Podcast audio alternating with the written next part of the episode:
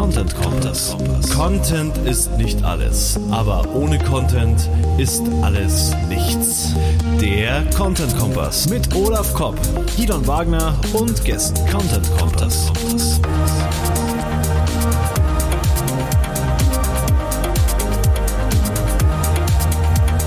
Content Kompass. Beim Content Kompass sprechen heute der Olaf Kopp und ich, der Gidon Wagner, mit dem Simon Pieren von Liebscher und Bracht.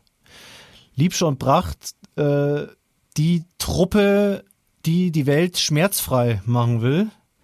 Viele von euch, bin mir ganz sicher, dass viele von euch äh, Liebscher und Bracht äh, kennen.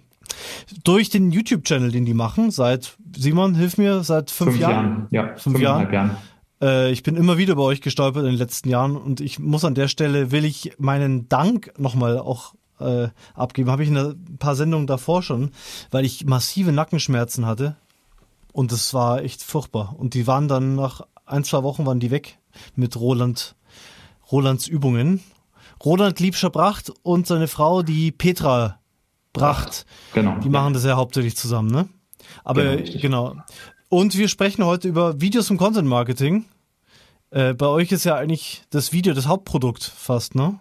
Äh, genau, ja, auf jeden Fall. Also Video ist ein elementarer Bestandteil unserer Content-Strategie und gerade der YouTube-Kanal ist, wenn man so will, auf die letzten Jahre gesehen der Wachstumstreiber Nummer eins. Ähm, natürlich zusammen mit unseren ähm, SEO-Artikeln, unseren Büchern und so weiter. Aber wenn man mal so ganz von oben drauf schaut, ja. ist der YouTube-Kanal sehr maßgeblich für das Wachstum okay. verantwortlich. Ja. Okay, vielleicht, dass sich die äh, Zuschauer und Zuhörer einordnen können, ein bisschen ein paar Sätze über dich. Äh, was hast du bisher gemacht, bevor du bei Liebscher warst? Klar, sehr gerne. Also erstmal übrigens danke, dass ich hier sein darf. Herzlichen Dank für die Einladung. Ähm, ich habe eine ganz interessante Vita. Ähm, ich bin noch gar nicht so alt zum Glück. Ähm, ich habe nach dem Abitur bin ich direkt selbstständig geworden, ähm, habe mich selbstständig gemacht mit Foto-Videoproduktion, habe dann ähm, so aus verschiedenen Gründen erstmal noch eine Ausbildung als Fotograf angefangen und wurde dann aber durch ähm, Zufälle von dem Raul, dem Sohn von Petra und Roland, äh, in Anführungszeichen abgeworben, habe dann erfolgreich meine Ausbildung abgebrochen und bin jetzt seit ähm, viereinhalb Jahren circa bei Liebscher Bracht, habe angefangen als Video, Foto, Media Mensch für alles und habe nach und nach den YouTube-Kanal Kanal plus die weiteren YouTube-Kanäle großgezogen, so groß wie sie jetzt sind, ein Team drumherum aufgebaut von Videoproducern, Content-Managern und so weiter. Genau, und nebenbei bin ich noch ja. selbstständig, betreue Kunden in diesem Bereich, die mit Videomarketing starten wollen. Geil, genau der richtige Mann für die Sendung. Genau. Ich, ich, ich, bin, ich bin übrigens, ich habe gerade jetzt diese vor ein paar Tagen die Schmerzfrei-Challenge begonnen bei euch. Sehr geil. Über die Premium-App oder was ist das, Olaf? Nee, das ist, äh, das ist frei, das ist kostenlos ah, und äh, ah. da bekommst du alle zwei Tage Ernährungs- und äh, Gymnastiktipps, sage ich jetzt mal. Geil. Genau, das ist letzten Endes eine kleine Content-Kampagne, die wir uns ausgedacht haben. Wir haben Anfang des Jahres, also cool. also wir haben schon in den letzten Jahren immer wieder Challenges gemacht, ähm, wo wir einfach über einen gewissen Zeitraum, meistens circa eine Woche, ähm, die Leute möglichst aktiv halten wollen, die stark zum Mitmachen bewegen durch eine in sich geschlossene Content-Reihe. Ähm, das haben wir jetzt Anfang des Jahres mit einer Rücken-Challenge gemacht und haben es jetzt ähm, im Februar nochmal gemacht mit einer allgemeinen Liebschonfach Gesundheitschallenge, die, wie der Olaf schon gesagt hat, ähm, zur Hälfte aus Gesundheitsernährungstipps und zur anderen Hälfte aus unserem Liebschonpracht-Engpass, den besteht, ähm, so ein, ein, dass man am Ende dieser Challenge ein schlüssiges Gesamtpaket hat, mit dem man möglichst lebenslang ähm, beweglich, schmerzfrei und gesund bleiben kann. Hm. Genau, vielleicht das für die äh, Zuhörer und Zuschauer nochmal zusammengefasst kann man sagen, äh, los ging das bei euch mit diesem Konzept mit den Dehnungen, ne, ganz viel. Dehnungen, genau, also, auf die der Roland mit der Petra gekommen ist. Und dann kam die Ernährung noch, oder die kam durch die Petra noch mit ins Spiel, ne?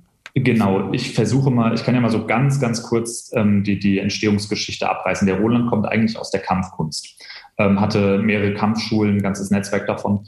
Und ähm, seine Frau Ärztin, Allgemeinmedizinerin, immer schon mit Fokus auf Ernährung, Ernährungsmedizin, ähm, Naturheilverfahren ähm, und er total viel Bewegung. Und durch diese Kombi hat sich so in den letzten 30 Jahren ähm, das entwickelt, was es heute ist. Ähm, begonnen hat es mit einer ganz manualtherapeutischen Methode, wo wir auch bis heute seit zwölf Jahren, zwölf, 13 Jahren ähm, Ärzte, Physios, Heilpraktiker und so weiter ausbilden. Das ist eine Weiterbildung, ähm, die Liebschaum Pracht Schmerztherapie.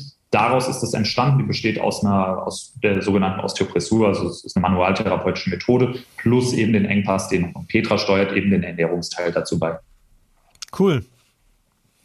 Okay, ihr macht ja nicht nur mit äh, äh, digitalen Content äh, Geld, also mit irgendwelchen Premium-Angeboten, sondern ihr verkauft ja auch sowas hier.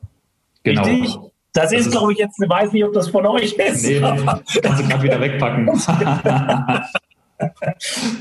genau, äh, genau also, aber so Black Rolls, also ihr habt doch Hardware quasi für, für Gesundheit, ne? Genau, also wir haben zusätzlich zu den Übungen ähm, eben ist ein großes Thema Faszienrollmassage äh, mit unseren Faszienrollen. Ähm, da, die, die unterscheiden sich auch ähm, relativ erheblich von dem, was man sonst so auf den Markt kriegt. Die sind nämlich insbesondere speziell auf die Probleme, die vor allen Dingen Schmerzpatienten ähm, haben, ausgelegt von ihrer Beschaffenheit vom Material, ähm, haben diverse sogenannte Retter, den Rückenretter, den Kieferretter, der jetzt bald rauskommt, womit wir sozusagen Hilfsmittel bieten, die ganz speziell auf spezielle Schmerzzustände äh, entsprechend hm. noch dich unterstützen bei deinen Übungen. Mhm. Also du hast ja, du hast ja, du hast ja erwähnt, dass ihr Video ist so euer, euer Hauptkommunikationsinstrument, ne? Und euer, damit euer YouTube-Channel. Ihr seid da, ihr musstet ja euch ja irgendwann mal entscheiden, ähm, welches Medienformat oder Contentformat wählen wir jetzt, um uns zu, um uns, um unsere Kommunikation nach vorne zu bringen. Und äh, ihr habt euch dann für Video entschieden. Wo siehst du die großen Vorteile für euch und generell beim Format Video für euer Content Marketing? Ja. Also grundsätzlich erstmal noch ganz kurz. Ähm, es ist nicht so, dass wir uns entschieden haben, A oder B. Wir, also wir fahren mehrgleisig. Wir haben auch ein riesiges Redaktion oder ein großes Redaktionsteam. Ähm, wir sind im Bereich SEO auch sehr stark, ähm, haben Bücher. Also wir haben schon sehr viele unterschiedliche Kommunikationswege. Ähm, aber jetzt, um auf die Frage einzugehen, Video. Ich finde, Video hat einen ganz großen Vorteil darin, ähm, Nummer eins, du kannst Emotionen und Authentizität rüberbringen, was du in, in Textform weniger kannst. Also Klartexte können auch emotional sein, aber du bringst nie das, die Stimmung rüber, die Motivation rüber, gerade wenn es um Übungen geht, die wir ja den Leuten vermitteln wollen. Das kriegst du über eine schriftliche Übungsanleitung zum Beispiel einfach nicht so rüber. Gerade wenn man jemanden hat, der sehr charismatisch ist, der Menschen äh, motivieren kann, Übungen zu machen, dann ist das ähm, in dem Text ganz klar überlegen. So, und dann muss man auch dazu sagen, Video ist ähm, leicht konsumierbar, weil es natürlich, ich sage jetzt mal in Anführungszeichen, passiv konsumiert werden kann. Man kann das so ein bisschen nebenbei anmachen, nebenbei laufen lassen, wohingegen du, wenn du einen Text liest, musst du aktiv was dafür tun, du musst selbstständig dich dafür entscheiden, du musst ähm, lesen, dich konzentrieren und so weiter. Und bei dem Video kriegst du im Prinzip alles schon vorgekaut, so dass du perfekt mitmachen kannst direkt. Genau, aber das ist ja aber auch, hat ja auch eine Begrenzung, weil zum Beispiel in der Bahn, weil es ist ja stark auch darauf aus, dass, dass jemand dann mitmacht. In der Bahn, ja. wenn an einer Bahn ist das jetzt vielleicht nicht der Kontext, wo eure Videos am ehesten konsumiert werden, weil ich sehe es von mir, ich konsumiere dann, wie sie dann wirklich, wenn ich morgens dann meine Übungen machen will, dann stelle ich mein Handy quer auf roll meine Yogamatte aus und ja. oder Gymnastikmatte aus und fange dann, fang dann an irgendwie und gucke mir an, was absolut. der Roland da äh, drin ist. Okay. Genau. Ähm, viele schreckt das ja, weil ich bin, bin selber eher Text- und Audiomensch. Mhm. Ich, ich, ich habe so ein bisschen Angst vor dem Thema Videoproduktion, weil. Wie man hier sieht. Wahnsinnig. Wie bitte? Wie man hier sieht, wir machen ja Videos. Du bist ja mit. Ja, äh, ja, ist klar, aber wenn es wirklich um Produktion geht, um, äh, wir machen das ja, ich sag mal, semi-professionell mit dem Video. Ne? Was? Nee, nichts, nichts gegen dich, Guido, aber wir machen es mal semi-professionell. Hey, ich habe ich hab einen Greenscreen, ja? Ich bin hier, wir sind richtig professionell, ja? Also, wir sind im Wald. Wir sind mit. Nee, ich war, ja, du hast schon recht. Ähm, ja. Also, wir machen das ja so semi-produktionsmäßig und sobald es ein bisschen professioneller wird, muss man ja auch ein bisschen für irgendwelche irgendwelche Banderolen, Grafiker haben, die da auch was bisschen schick machen, einen Schnitt machen, gegebenenfalls. Ähm, also Video, ich halte, ich, für mich, ich traue mich an das Thema für mich selber außer jetzt in unserem Content-Kompass-Rahmen, jetzt noch nicht so richtig an das Thema Videoproduktion ran und suche mir da gerne mal auch andere Leute, die das halt besser können und ähm, und dazu kommt ja auch Equipment muss gut sein, man muss eine gute Kamera haben, gute Ausleuchtung. Da gehört ja eine Menge, also nicht nur, es ist nur au, nicht nur aufwendig, sondern es ist auch teuer, sich sowas, glaube ich, einzurichten. Wie, mhm. wie kann man das, äh, mache ich mir da zu viel Sorgen irgendwie ja. bei oder, ja. oder, oder wie kannst du mir da die Angst nehmen vor dem ja. Thema Video als Content-Marketing-Format? Ich kann dir relativ einfach die Angst nehmen. Ähm, und zwar, wenn du auf zum Beispiel unsere Historie zurückschaust, wir haben am Anfang auch nicht das in dem professionellen Umfeld äh, gemacht, produziert und so weiter, wie wir es jetzt tun. Klar, wir sind jetzt über die vier, fünf Jahre sind wir mittlerweile würde ich mal sagen, schon auf einem sehr hohen Niveau. Aber am Anfang haben wir auch, also wir haben das mit, ähm, mit also zwei Leuten gemacht. Eine Person davon hat jetzt ähm, noch oder oftmals nicht wirklich viel Kameraerfahrung gehabt. Wir haben Lichter, haben wir die ersten Lichter gehabt, keine Ahnung, das waren, ich will nicht sagen Baustrahle, aber also es war auf einem sehr einfachen Niveau. Ähm, was man eigentlich sagen kann mittlerweile, ist gerade wenn man so ein Format wie jetzt ihr, wie wir machen, wo wirklich eine Person statisch ist, ähm, zum Beispiel am Schreibtisch sitzt, ähm, da ohne Mist, da reicht mittlerweile, die Handys haben mittlerweile so gute Kameras. Ähm, wenn du setzt dich vor ein Fenster bei Tageslicht, wo vernünftiges Licht einscheint, keine direkte Sonne, stell dein Handy auf ein 10 Euro Amazon Handystativ ähm, wo du mal am Anfang Geld investieren solltest, ist auf jeden Fall Ton. Es gibt so kleine Ansteckmikrofone, erstmal fürs Handy, später dann auch Funkstrecke oder so. Ähm, kannst du alles machen. Das kostet aber auch alles unter 300 Euro. Ähm, und dann kannst du eigentlich schon starten. Also jetzt mal nur von der technischen Seite. Klar, wenn du jetzt Übungsvideos machst, ähm, wo du in einem Raum bist, der am Ende noch halt und so, da muss man dann schon ein paar mehr Sachen beachten. Aber der Start in das Thema Video wird eigentlich so leicht gemacht wie noch nie. Also, mhm. ähm, das, also da mittlerweile sind da die, die Gegebenheiten, du brauchst keine 1000 Euro Kamera, du brauchst kein 1000 Euro Mikrofon, du brauchst kein 1000 Euro Licht. Und wenn man wirklich dann ähm, ein bisschen mehr prof sich professionalisieren kann, kannst du auch für insgesamt unter 2000 Euro eigentlich ähm, dich mit Equipment ausstatten, wo du schon sehr, sehr, sehr vernünftige Ergebnisse hinkriegst.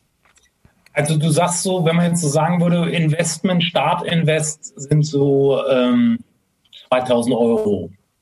Wie gesagt, nee, Startinvest. Das wäre ja schon in dem professionelleren. Startinvest sage ich ähm, für, für 100 Euro ein Ansteckmikrofon, was du dir irgendwie ans iPhone stecken kannst. Jeder hat ein iPhone zu Hause mit einem vernünftigen, äh, mit einer vernünftigen Kamera und ein großes Fenster zu Hause irgendwie hat auch jeder. Das ist der Startinvest. 100 Euro für ein Mikrofon. Wenn es nur ums Geld geht jetzt. Okay, und was, wie sieht es mit so, mit so Fähigkeiten aus wie Videoschnitt? Ähm oder was gehört noch dazu? Ich, wenn ich an Videoproduktion denke, denke ich an Videoschnitt, dann hört es auch bei mir schon auf. Was gehört da noch irgendwas dazu, was ja. man können sollte? Also wenn jetzt jemand, wenn es darum geht, was muss jemand können oder womit sollte sich jemand befassen, der jetzt starten will, dann würde ich erstmal gucken, ich sag mal so, Videoschnitt, iMovie auf dem MacBook und so weiter ist sich schnell angeeignet. Zwei, drei YouTube-Tutorials. Ich würde das weniger als Hindernisse sehen, weil das sind alles so technische Sachen. Jeder, der ernsthaft vorhat, wirklich zu starten und sagt, ich will jetzt Videos machen, der kriegt in einem halben Tag, bringt er sich iMovie bei, um die ersten Videos zusammenzuschneiden. Das würde ich jetzt nicht als großes Hindernis sehen. Ähm, wo man sich, denke ich, schon, ähm, gerade wenn man so im Bereich YouTube was machen möchte oder eigentlich auf jeder Content-Plattform, wo du erstmal die Leute überzeugen musst, dass sie auch dein Video schauen, dann macht es schon Sinn, sich so ein bisschen mit dem Thema Storytelling zu beschäftigen. Wie baue ich mein Video auf, dass zum Beispiel, ähm, dass man eine starke Hook hat, dass der Anfang stark ist, dass der Nutzer in den ersten wenigen Sekunden, weil ganz oft springen Leute schon nach wenigen ja. Sekunden ab, ja. dass man in den ersten Sekunden den Nutzer überzeugt davon, du musst an meinem Video dranbleiben und zwar nicht im Sinne von bleib am Video dran, am Ende verrate ich dir das und das, sondern man muss da ein bisschen sich smart mit beschäftigen, ähm, schauen, wer macht das gut und sich einfach so ein bisschen auf der Plattform, auf der man aktiv sein möchte, umschauen und schauen, welcher Content funktioniert. Vor allem welcher Content möglicherweise von vergleichbaren Channeln funktioniert. Mhm. Und da kann man relativ viel von lernen. Ähm, das Thema Storytelling ist gut. Man sollte sich auch mal umschauen. Ich, ich gehe jetzt, weil es mein, meine äh, Area ist, gehe ich jetzt immer von YouTube aus. Welche Titel funktionieren auf YouTube gut? Wie muss ich ein, ein Thumbnail gestalten oder wie lasse ich es jemanden gestalten? So, nehme ich da jetzt nur ein Bild und schreibe ein bisschen Text drauf oder welche, welche Stilelemente muss ich reinnehmen? Aber das passiert automatisch, wenn du dich auf der Plattform umtreibst. Also es ist, glaube ich, schon schwierig auf einer Plattform, egal, sei es YouTube, sei es TikTok, sei es irgendeine andere Videoplattform, das ist, glaube ich, schon schwierig, da zu starten, wenn du vorher keine Ahnung davon hast. Also wenn du nicht als End- oder als Konsument auch auf der Plattform aktiv bist. Also aus hm. meiner Erfahrung, ich, ich kann da auch antworten, weil ich mache jetzt seit, ähm, seit vier Jahren Videos und ähm, in der Wortliga Akademie nehme ich ja irgendwie regelmäßig so Videos auf, wo ich Texte bespreche und sage, was würde ich anders machen. Und das geht extrem gut. Also die Leute mögen die Videos, dann sehen die irgendwie auch die Kurse, die du anbietest und so. Also das ist geil, das Format. Finde ich, Video, du bist immer, ja, hast die Nase vorn, wenn du das machst. Und ich habe ein paar Monate gebraucht, bis ich mich da sicher gefühlt habe. Vor allem, bis ich gelernt habe, in die Linse gucken, ja, in die Linse gucken, in die Linse gucken, in die Linse gucken, nee, irgendwo anders hin. Also du hast, das ist so eine Gewohnheit, in die Linse zu gucken inzwischen. Danke für die Erinnerung. Ja, ja, gut, bei dir sieht man es jetzt nicht, weil du hast, ähm, du hast, du bist ja perfekt von der, von der Einstellung her. Du könntest ja jetzt auch den Text ablesen, theoretisch. Aber ähm, das machst du natürlich. Ähm, nee, also ich würde sagen, ein paar Monate intensiv jeden Tag da ein bisschen rummachen und dann ja. hast du das drin. Also auch so, dass du dich wohlfühlst und so. Ja. Mhm. Ähm, ja, wie, wie, wie sieht es denn aus? Wie viele Takes, wenn ich mir jetzt, jetzt vorstelle, äh, wie viele Takes braucht denn, braucht man, am Anfang hat er wahrscheinlich mehr gebraucht, aber wie viel braucht, wie viele Takes braucht so ein Roland, bis er äh, so ein Ding im Kasten hat? Oh ja, das ist interessant. Ja, das ist interessant. Vor allen Dingen, ähm, es ist so, ähm, wie man es wahrscheinlich nicht erwartet. Nämlich, ähm, es gibt so eine Faustregel, je weniger du, also das gilt jetzt nur für Roland, je weniger ja. du vorgibst, desto weniger Takes braucht er. Also ähm, je weniger Skript wir haben, je weniger ähm, äh, Must-Haves in dem Video, die sozusagen von unserer Seite kommen, desto leichter funktioniert es. Also so ein klassisches ähm, YouTube-Video, so ein Übungsvideo wie die meisten auf unserem Kanal. Ähm, das ist meistens in drei Blöcke, nämlich einmal Intro, dann der, der Hauptübungsteil und dann Outro aufgeteilt. Das heißt, im Idealfall kriegt er das in drei oder vier ähm, einzelnen Videotakes, kriegt er das fertig. Natürlich, es geht auch mal was schief, aber die, die Ausschussquote ist mittlerweile echt gering. Also der ist dann ein richtiger Profi geworden. Schwierig wird es dann, wenn wir Videos drehen, ähm, zum Beispiel ein, ein, ein, neues Hilfsmittel erklärt wird und vorgestellt wird, wo er eine Liste mit zehn Punkten hat, die auf jeden Fall drin sein müssen, weil dann ähm, fängt sich da oben irgendwie so eine, so eine Schraube anzudrehen, wo es dann schwierig wird, ähm, fuck, jetzt habe ich das eine vergessen, dann das andere vergessen, ähm, das war jetzt blöd formuliert. Also sobald er anfangen muss, sich wirklich ähm, nicht aus dem Bauch raus das zu machen, sondern ähm, mit, mit, mit Vorgaben, dann wird es kritischer. Mhm. Aber um da jetzt mal so eine Zahl zu nennen, also so an einem Drehtag, der meistens so von 12, 13 bis 18, 19, also so, ich sag mal, roundabout 5, 6 Stunden geht, ähm, schaffen wir durchaus, wenn es gut läuft, 10, 11 YouTube-Videos. Krass. Also dann, dann muss er da, da, da sind ja One-Takes dann auch so eventuell dabei, ne? Oder? Äh, äh, wie gesagt, also ein One-Take-YouTube-Video machen wir an, so, an sich nicht, weil wir sozusagen das Intro und das Outro zumindest mal in einem, also ein bisschen anderes Setting aufnehmen. Ja, das heißt, ja, da ist schon ja, Schnitt drin, aber ja, auf jeden Fall sind da One-Takes, wenn du es, also wenn man es so nennen will, mit dabei, ja. One-Takes ist ein Begriff, One-Takes ist ein Begriff aus dem, aus dem Rap, ähm, äh, wenn du, wenn du deine, deine Strophe quasi in eins durchrappst, ne? Ja, ja. Daher, daher ist der Begriff gestammt, der Begriff, glaube ich, One-Takes. Ja. Ähm, und ich glaube, beim, beim äh, Olaf, wenn du jetzt zum Beispiel ein Video aufnehmen würdest aus dem Stand und du hättest ein bisschen Videoerfahrung über Entitäten, in wenigen Worten, was erklärt ist. Und du, dann wäre der erste Take wahrscheinlich der beste, wo du noch nicht groß nachdenkst, ah, was sage ich dann, was sage ich dann? Ja. Und ich denke, beim, bei jemandem wie Roland ist auch so, der redet seit Jahren über, über den Übungen, was weiß ich. Ja. Und äh, denkt dann vielleicht an sein letztes Seminar oder so, stelle ich mir das vor. Und dann poppt aus dem irgendwas, bei mir ist es zumindest oft so, es poppt irgendwas aus dir raus, womit du nicht gerechnet hast. Und dann erzählst du das auf einmal.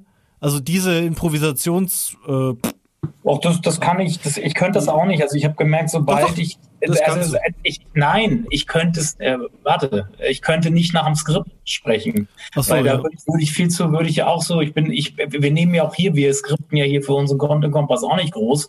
Also wir bereiten uns eigentlich sehr rudimentär vor, ich. und hey, das ist alles auch zwei Tage Redaktionssitzung. Freestyle und spontan. Ähm, Kurz zu der, du hast YouTube schon angesprochen. Also YouTube wenn wir uns über Videos, ist ja nur das Format und das, wir brauchen ja einen Distributionskanal dafür. Ja. Und in eurem Fall ist es YouTube, beziehungsweise in Sachen Video ist es ähnlich wie bei der Suchmaschinenoptimierung äh, Google. Äh, der, der Main-Fokus drauf ist, ist bei Videos halt YouTube, ne? Ja. Denke ich mal. Und äh, ich glaube, die Rolle brauchen wir nicht zu erklären, welche Rolle YouTube bei der Distribution von Videocontent spielt, denke ich mal. Ja, ist unsere Nummer eins. Also, also damit haben wir gestartet. Klar, wir probieren uns auch aus. Also wir machen auch IGTV-Videos. Ähm, wir sind jetzt auch auf TikTok aktiv, ähm, sogar gar nicht so unerfolgreich. Mhm. Ähm, aber YouTube ist mit Abstand, also mit ganz, ganz, ganz, ganz, ganz großem Abstand ähm, reichweitentechnisch und ähm, auch das, was das in, in die Markenbekanntheit eingespielt hat, ähm, ganz klar Nummer eins. Das ist halt eine Suchmaschine. Ja. Ähm, Oder ein Social Network, das verstreiten sich die Gelehrten. Also ja, an sich ist YouTube eine Suchmaschine, aber auch eine Suchmaschine. Also der, es ist jetzt nicht so, dass 70 Prozent unseres Content, äh, 70 Prozent unserer Aufrufe ähm, über Search kommen. Also bei weitem nicht, weil der das, ist, das, ist, das ist eine interessante Frage, weil, weil eigentlich ist doch, also ich kenne mein YouTube-Verhalten und die, auf die wenigsten Videos stoße ich über eine Suche, über die, auf Richtig. die meisten Videos äh, stoße ich über die Recommendation Engine. Richtig, nämlich das, was ja. ähm, die, die, äh, die, die Maschine, die dahinter steht, die dir ähm, auf deiner Startseite schon, also wenn du die YouTube-App mhm. auf dem Handy öffnest oder auch die Startseite am Computer, ähm, werden dir ja im Idealfall schon die Videos vorgeschlagen, ähm, die du äh, vorgeblich zumindest in diesem Moment anschauen möchtest. Und das machst du auch bei und die Empfehlungen, die sind mittlerweile so gut, ähm, also waren sie auch früher gut, aber werden immer besser, ähm, dass es immer mehr dazu geht, dass du das Video anklickst, was die Nummer eins, wenn du dann äh, die App auf dem Handy aufmachst, die ganz oben ist. Und ähm, da kommt auch ein Großteil des, äh, der Videoaufrufe her. Und jetzt, ähm, jetzt habe ich, jetzt habe ich eine konkrete Frage. Ich ja. weiß nicht, wie weit du auch im Thema YouTube SEO oder ich sag mal äh, Sichtbarkeit bei YouTube mit Videos bist. Komplett. Was ist da, nach meiner Meinung, nach deiner Meinung die wichtigste Metrik, die bei YouTube-Videos für die meiste Reichweite sorgt?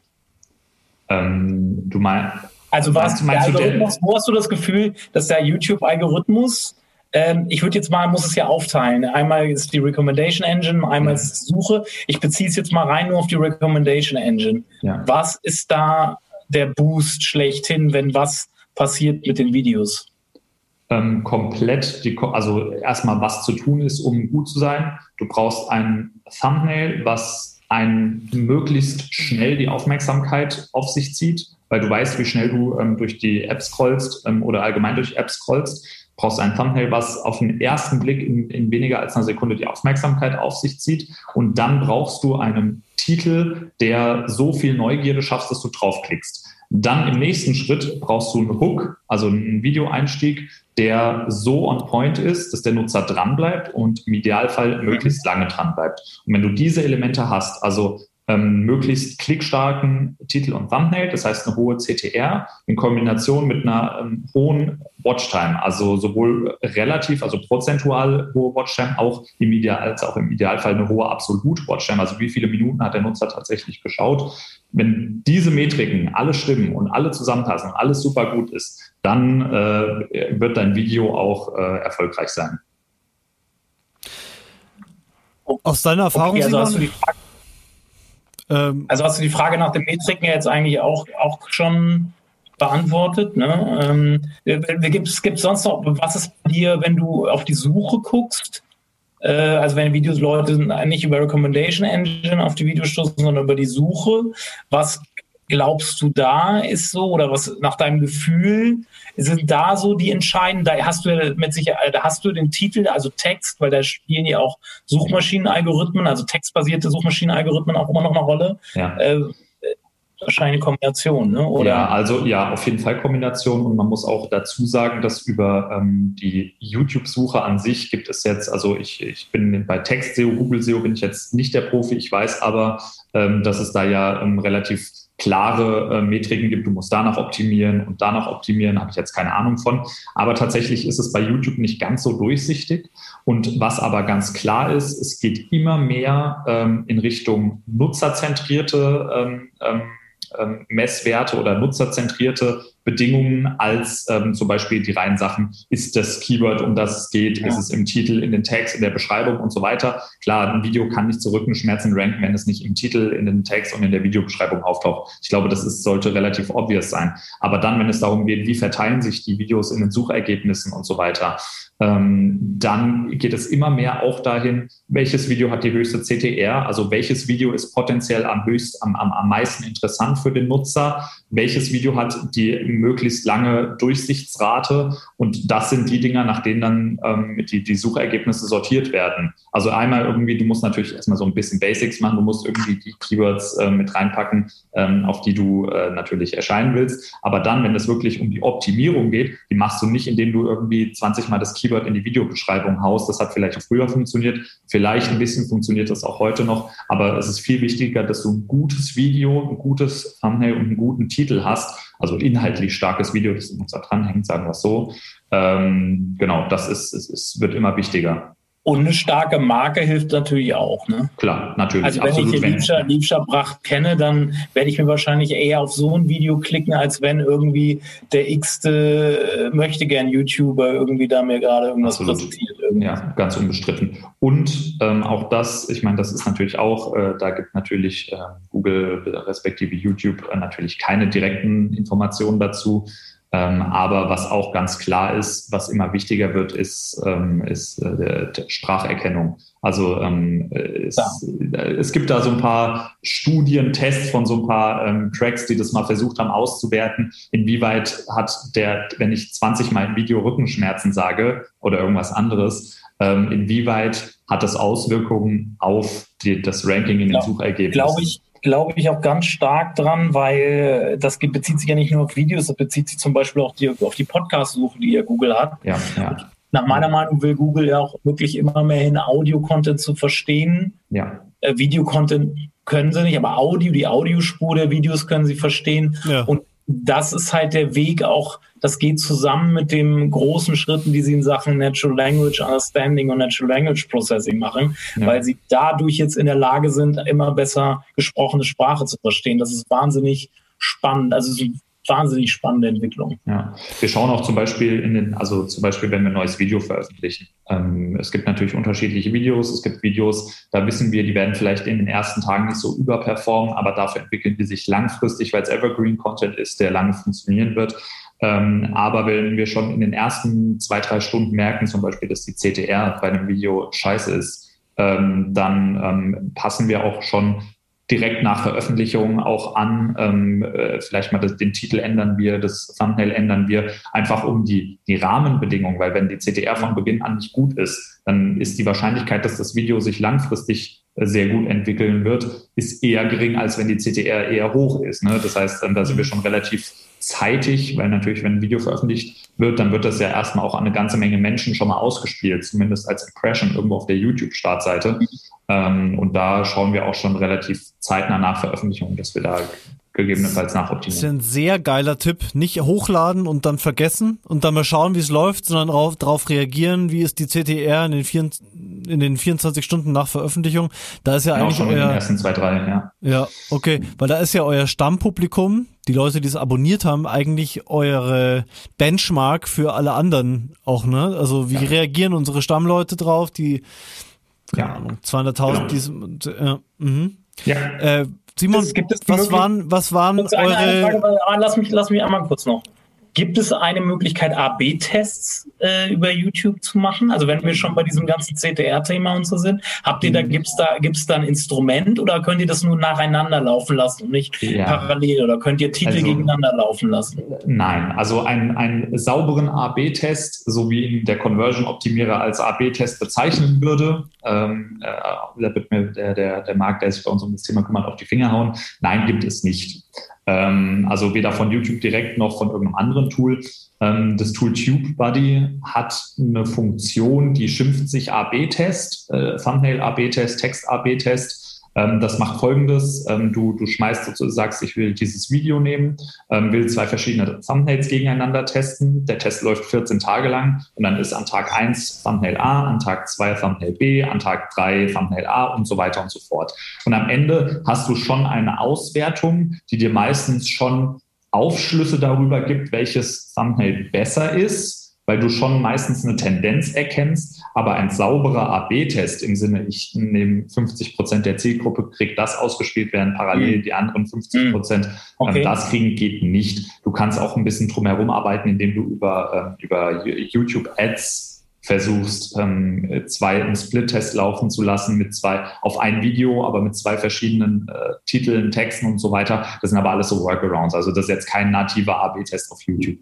Okay, cool. Cool, Gidon. Simon, oh, danke, Olaf. Äh, Simon, äh, was waren so eure größten, eure drei größten Probleme, an die du dich, oder die größten Probleme, an die du dich erinnerst und äh, wie habt ihr die gelöst?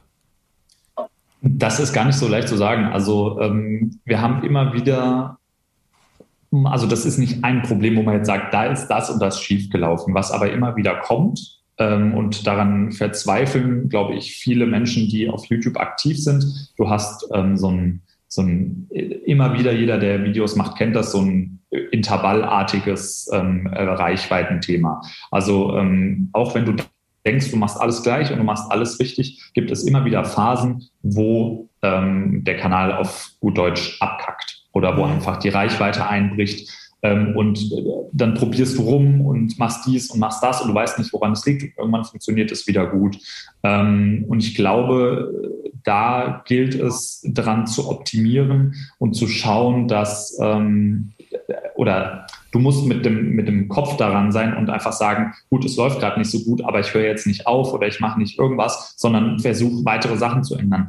Ähm, wir haben auch zum Beispiel die Erfahrung gemacht, dass wir immer mal wieder Formate hatten, die am Anfang super gut liefen und dann nach und nach und nach sind sie immer wieder äh, sind sie runtergegangen, einfach weil irgendwie es sich abgenutzt hat, will ich jetzt mal vorsichtig sagen. Dann haben wir, dann haben wir gedacht, scheiße, es läuft nicht mehr so gut, haben ein neues Format gebracht. Hat wieder ganz gut funktioniert, hat sich wieder abgenutzt. Und irgendwann, so nach drei, vier Intervallen, haben wir dann wieder mal das erste Format, was wir davon hatten, mal wieder ausprobiert und es hat wieder gut funktioniert.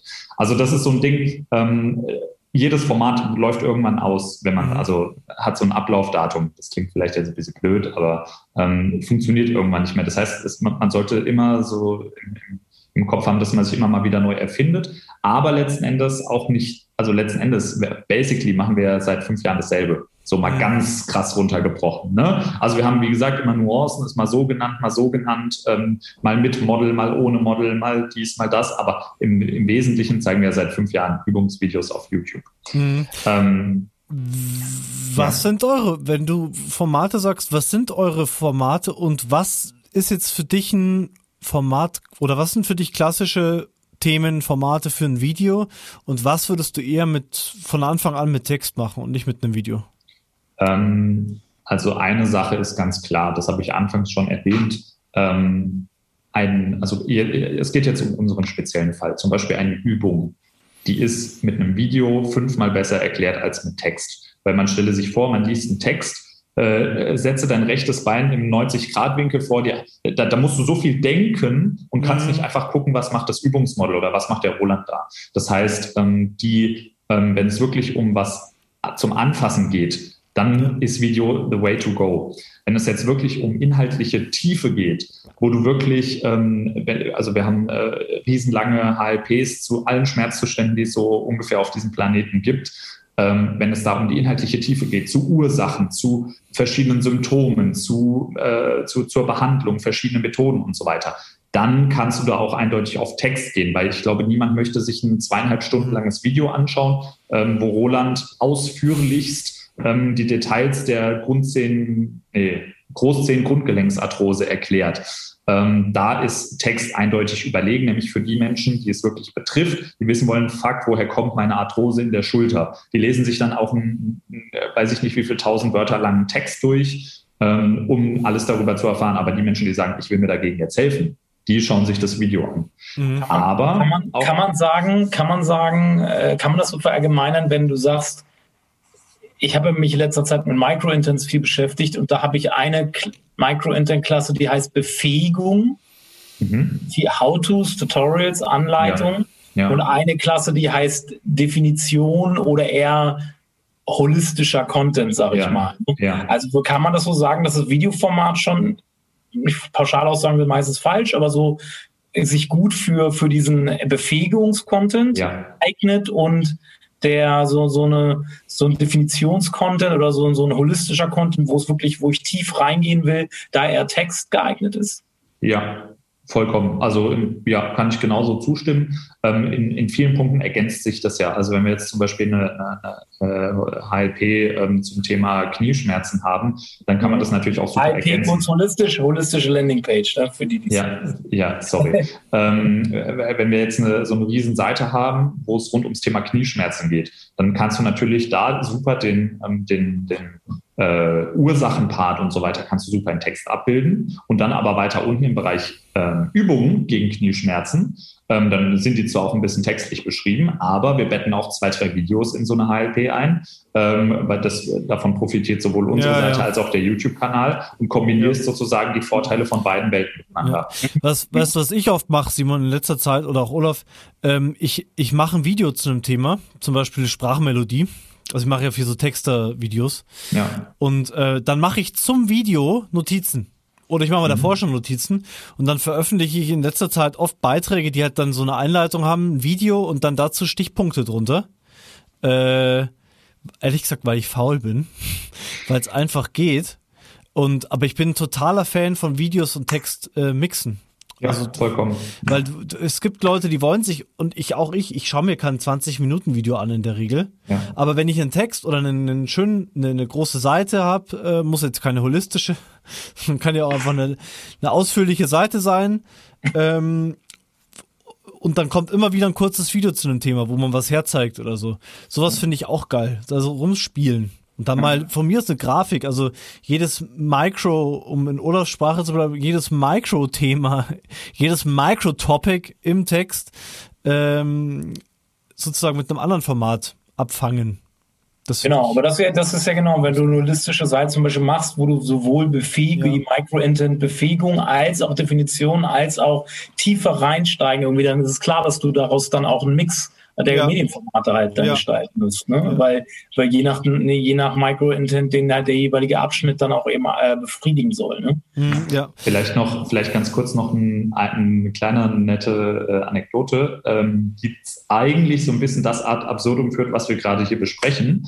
Mhm. Aber wir haben zum Beispiel auch ein Videoformat, ähm, in dem Roland 20, 25, 30 Minuten lang an einem Skelett ähm, genau das, was wir eigentlich in den, in den HLPs ähm, äh, in der Textform erklären, was er da natürlich ähm, anders aufbereitet. Also er hat ja eine sehr, sehr mitreißende und sehr, sehr gut äh, vermittelnde Art und Weise. Das macht er schon sehr gut. Aber das nochmal anschaulich erklären. Also diese Videos heißen dann irgendwie zum Beispiel ähm, ähm, Knieschmerzen, das hast du bisher noch nicht gewusst. Und dann mhm. erklärt er 25 Minuten lang die Medizin oder die, die, ähm, die anatomischen Zusammenhänge, die rund in deinem ganzen Bein rund ums Knie passieren und erläutert dadurch dann, wie Knieschmerzen zustande kommen und macht dann als Call to Action in der Endcard, so, jetzt weißt du, wie es funktioniert und in den, äh, hier in der Endcard findest du ein Video mit, mit Übungen, wie, mhm. wie du die Knieschmerzen los wirst. Ich, und da kombinierst du das auch ist, und was, und, was, und was hat da besser funktioniert, die holistische Landingpage oder der, wie das wie der reine Videoformat bei YouTube?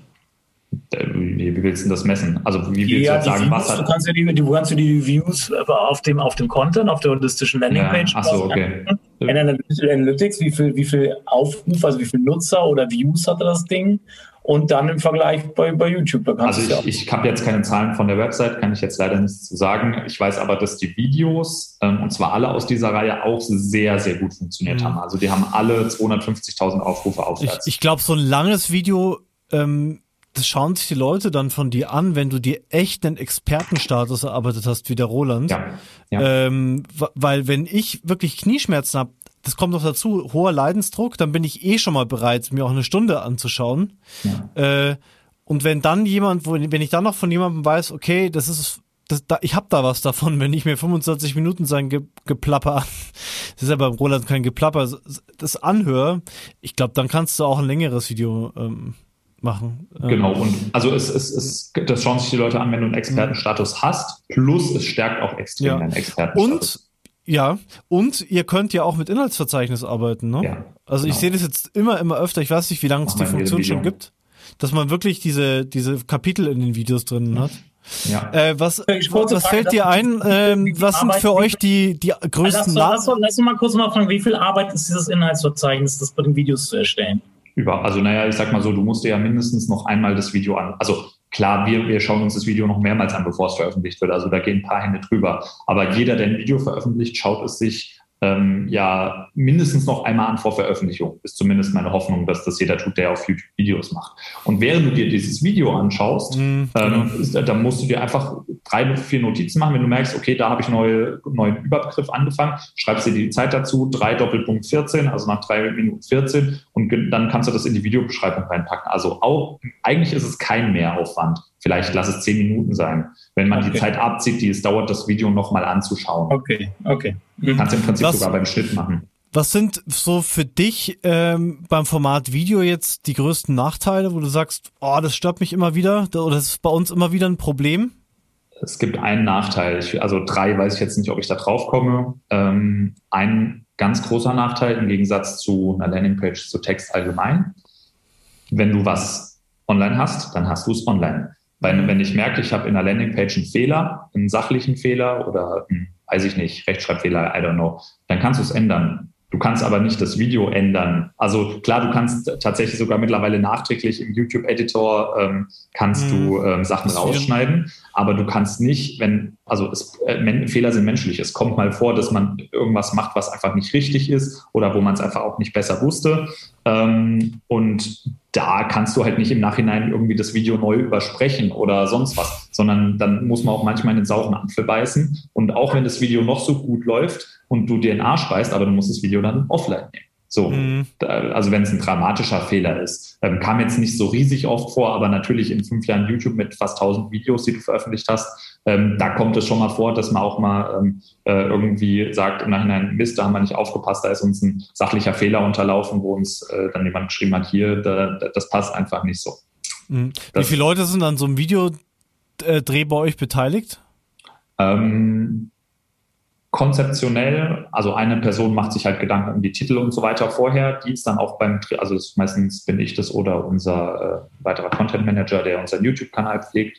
Ähm, da, also diese Person ist dann auch beim Dreh dabei für die inhaltliche Komponente. Dann haben wir beim Dreh meistens zwei Videoproducer dabei für zwei bis drei Kameras. Also drei Leute beim Dreh plus Roland. Eine Person schneidet es. Eine Person macht dann alles im Nachgang auf YouTube, äh, also Thumbnail, Titel, Beschreibung, Vertagung, Kapitelsprungmarken, alles was dazugehört. Ähm, ja, also drei beim Dreh, eine Person im Schnitt, eine dann in der, in der Nach, äh, in, in einem, was bei YouTube dann passiert. Mhm. Ja, das ist vielleicht noch ein kleiner Nachteil. Also wenn du es so professionell wie ihr ja. machst, dann ist das nichts, was eine Person alleine macht. Also ich merke es bei mir, wenn ich Videos mache, ich nehme es auf, dann bin ich froh, okay, jetzt habe ich zehn Minuten im Kasten, mit denen ich einigermaßen zufrieden bin.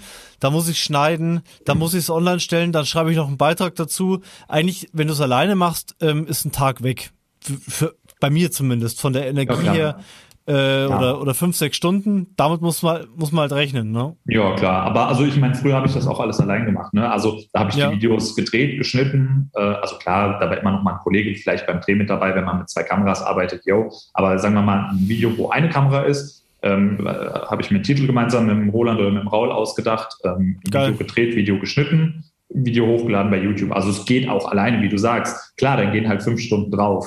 Ähm, aber wenn du diese fünf, sechs Stunden aufteilst, eben, ähm, dass einer eine Stunde dran schneidet, einer eine Stunde den ganzen Kram bei YouTube macht, ähm, beim Dreh vielleicht ein, zwei Stunden, ein, zwei Mannstunden draufgehen, mhm. dann verteilt sich das halt. Ja, ich finde halt einen unschlagbaren Vorteil bei dem Format ist einfach, dass nicht jeder Videos hat. Also es ist, und es wird ja auch so bleiben. Die, Absolut, ja. Das ist einfach nur ein gewisser Prozentteil an Leuten, die Videos machen. Und ähm, jeder, eigentlich jeder, der keine Videos macht, ist doof. Ja. Also es gibt, ohne Mist, es gibt sehr, sehr, sehr wenige Bereiche, wo ich jetzt so aus dem Bereich sagen würde, weiß ich jetzt nicht, ob ich da so eine Riesenperspektive in, in, in YouTube-Content und so weiter ja. sehe. Aber selbst wenn es kein YouTube-Content ist, Video allgemein als Kommunikationsmedium, als Vermittlungsmedium. Also ich habe jetzt für einen Kunden, der in einem sehr industrielastigen, reinen B2B-Sektor aktiv ist, ähm, selbst die haben jetzt gecheckt, fuck, Video, gerade in der aktuellen Zeit, sei es Live-Video oder sei es auch ein aufgezeichnetes Video, wo einfach ein Sachverständiger ähm, für einen möglichen Kunden im B2B-Sektor anschaulich ein Produkt erklärt, mhm. funktioniert einfach viel mal besser, ja. als wenn du irgendein, irgendwelche komische PowerPoint-Slides schickst. Ne? Also ähm, wenn man es mal Video global sieht und jetzt nicht nur auf YouTube bezogen. Ja, ja. Beim Olaf und bei mir kam es ja aus der Not geboren, weil uns die Podcast-Software so aufgeregt hat, dass wir dann gesagt haben, komm, wir gehen jetzt ins Zoom. Und dann haben wir ein Video, dann haben, seitdem haben wir Videos, ne? Ja, ja.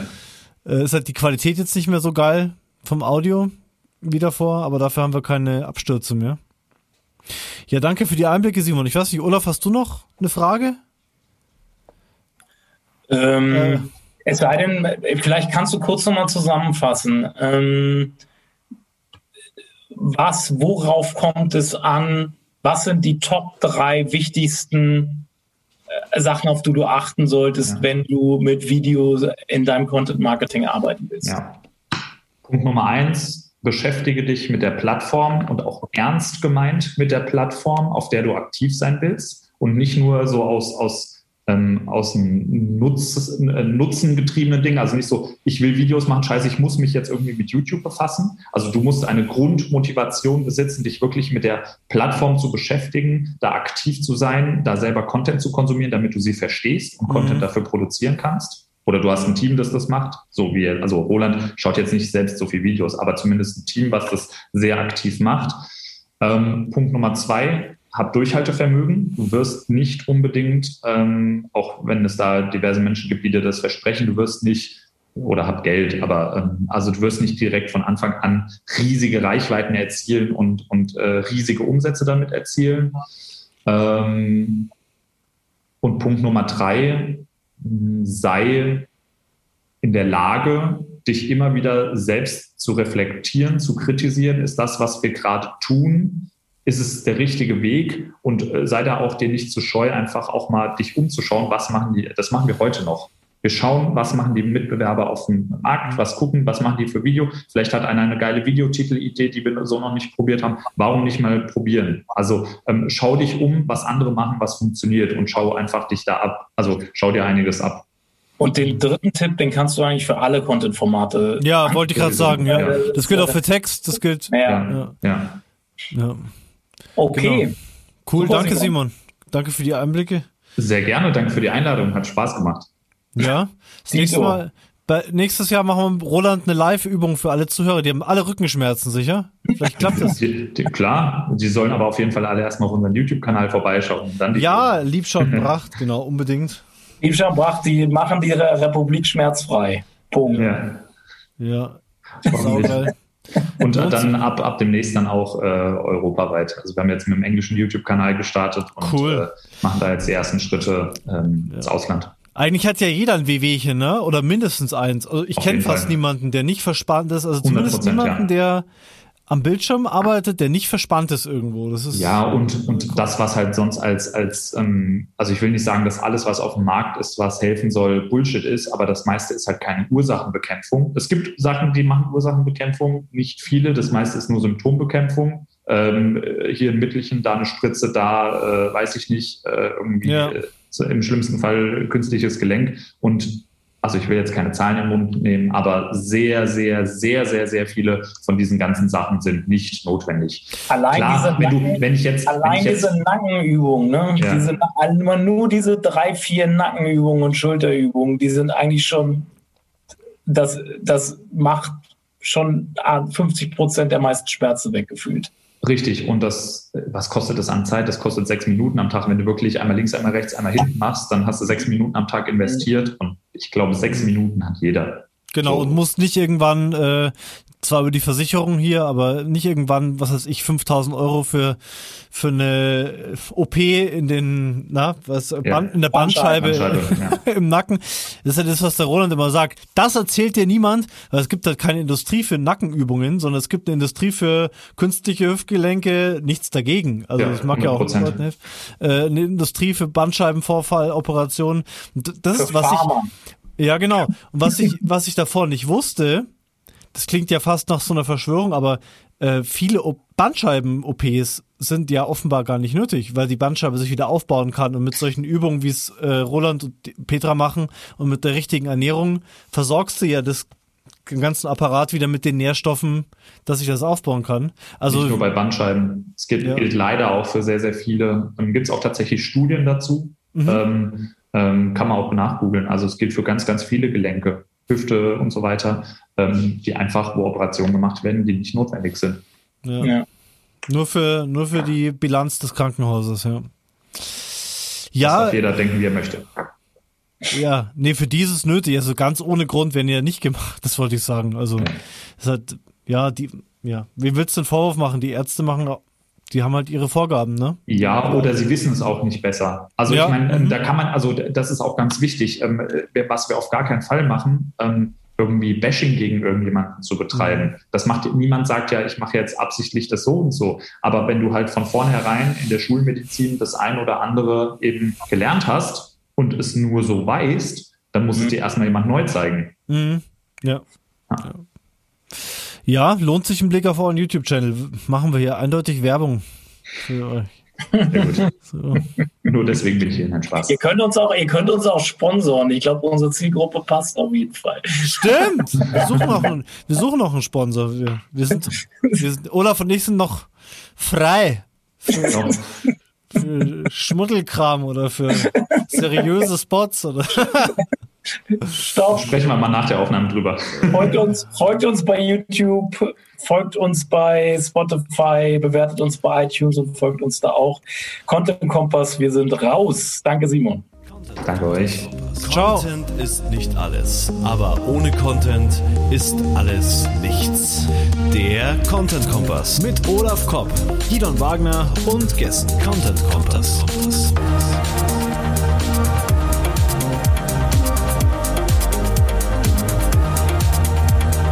Illegales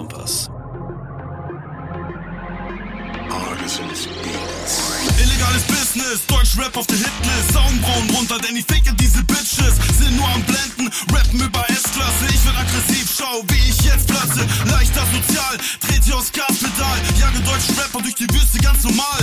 Schutz Bodyguards, ihr seid keine Männer. Lassen sich für Geld verbiegen, alles nur Blender. Kalt den Spiegel vors Gesicht, fick dich, Bitch, yeah. Ich halt dir einen Spiegel vors Gesicht, fick dich, fick dich. Ich halt dir einen Spiegel vors Gesicht, fick dich, Bitch, yeah. Ich halt dir einen Spiegel vors Gesicht, fick dich, fick dich. Jetzt kommt Part 2 und ihr seid hier immer noch dabei. Okay, also Dr. Gurks wird ziemlich high, aber Nick, wir machen auch so ein bisschen geil und ja, warte, ich hab hier. Okay. Doch macht euch gefasst, ich bin der Jackpot. Komm vorbei und guck, wie ich euch wegbomb. Alles nur Fake-Rap, ich werd dich nie vergessen. Wahre Gangster-Rapper, die die eure Kiefer brechen. Schau, wie ich die Steine tick, Rap ohne Kompresse. Hörst du, wenn ich rhyme und euch Opfer ficke?